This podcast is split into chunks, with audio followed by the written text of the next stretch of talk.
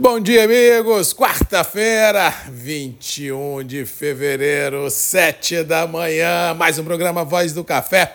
Começando direto de Vitória, Espírito Santo, para todo o Brasil. Prazer estar aqui. Manhã aqui no estado de tempo encoberto. Ontem também o dia foi todo assim. No final da tarde, início da noite, voltou a chover aqui na Grande Vitória, com relatos de chuva forte nos municípios mais limítrofes aqui à capital. Aí, ao que parece, essa nebulosidade chegou chegando e os próximos dias deverão ser marcados por chuva em grande parte ah, do Sudeste, Matopiba, Centro-Oeste, sul da Bahia. Realmente ah, o mapa está bem pintado aí de nebulosidade e possibilidade de chuva que pode, em alguns momentos, passar da conta e quando passa da conta, é, como diz o outro, é só estresse, porque atrapalha a vida de campo e cidade, e isso vem sendo a tônica nos últimos tempos no nosso Brasil e também no mundo inteiro. Né? Ontem, notícias de uma chuva épica que atingiu a costa oeste americana, na região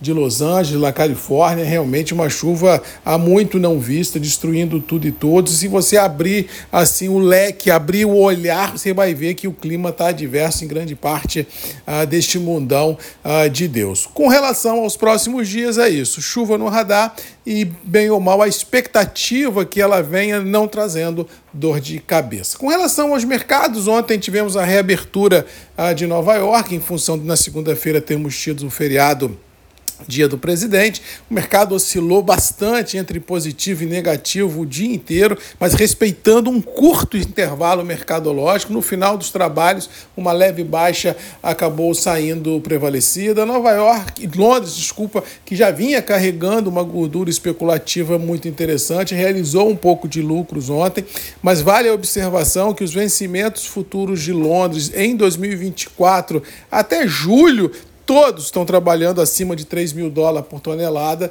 e isso indica claramente que o 24 ainda carece de muita atenção porque, independente do que alguns acham, nós ainda temos problemas no Vietnã, ainda temos problemas na Indonésia, ainda temos problemas logísticos, ainda temos um problema no Brasil de uma safra que todo mundo não sabe de fato e de direito o tamanho que ela chega em função dos estresses climáticos que nós enfrentamos ah, em passado recente, com um fator interessante de que 24 vai repetir 23, ou seja, nós outra vez vamos ter em 24 três atores muito fortes fortes no mercado comprando Conilon os exportadores, as indústrias de café solúvel e também as indústrias de torrefação. E isso já não era uma realidade se nós olharmos a 21 e 22. Nós não tínhamos uma exportação porque os níveis não estavam atrativos, mas 23 o bicho pegou e 24 vai ser igual, ou seja, não dá para a gente imaginar no caso específico do Conilon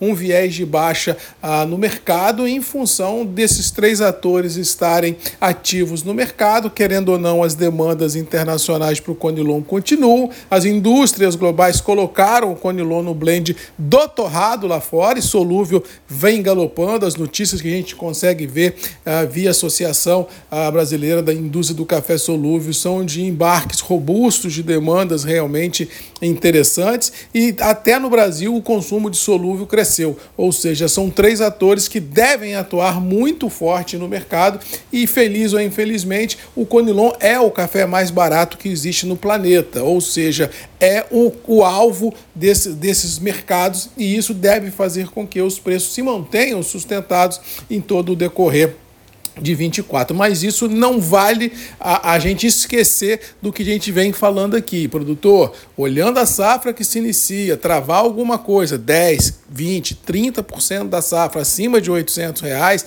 é um nível muito interessante se nós fizermos uma analogia nos últimos 3, 4 anos. Ou seja, é o momento da gente ter um pouco de conservadorismo nas nossas apostas, travar alguma coisa e especular aí com 70% da safra. E se para quem tem café velho dentro de casa, ou seja, especular com 100% do que vai colher e fora o que tem dentro de casa de estoque, se alguém tem, realmente é maluquice. Eu acho que a gente travar alguma coisa é de muito bom tom ah, neste momento que o mercado passa de pré-início de trabalhos de colheita, que querendo ou não, mais 40, 50 dias tem café novo com uma certa pegada no mercado. Cuidado e atenção e diluição de riscos é de muito bom tom. No caso do arábica, os preços estão mais ou menos estabilizados, dependendo da qualidade do café, ele vai de 900 a, 1000, a 1050, dependendo aí se é café ri, se é café duro, duro riado, café fino, ou seja, tem para todo gosto. Não vejo uma mudança neste cenário, eu acho que o mercado já está mais ou menos em linha suas possibilidades,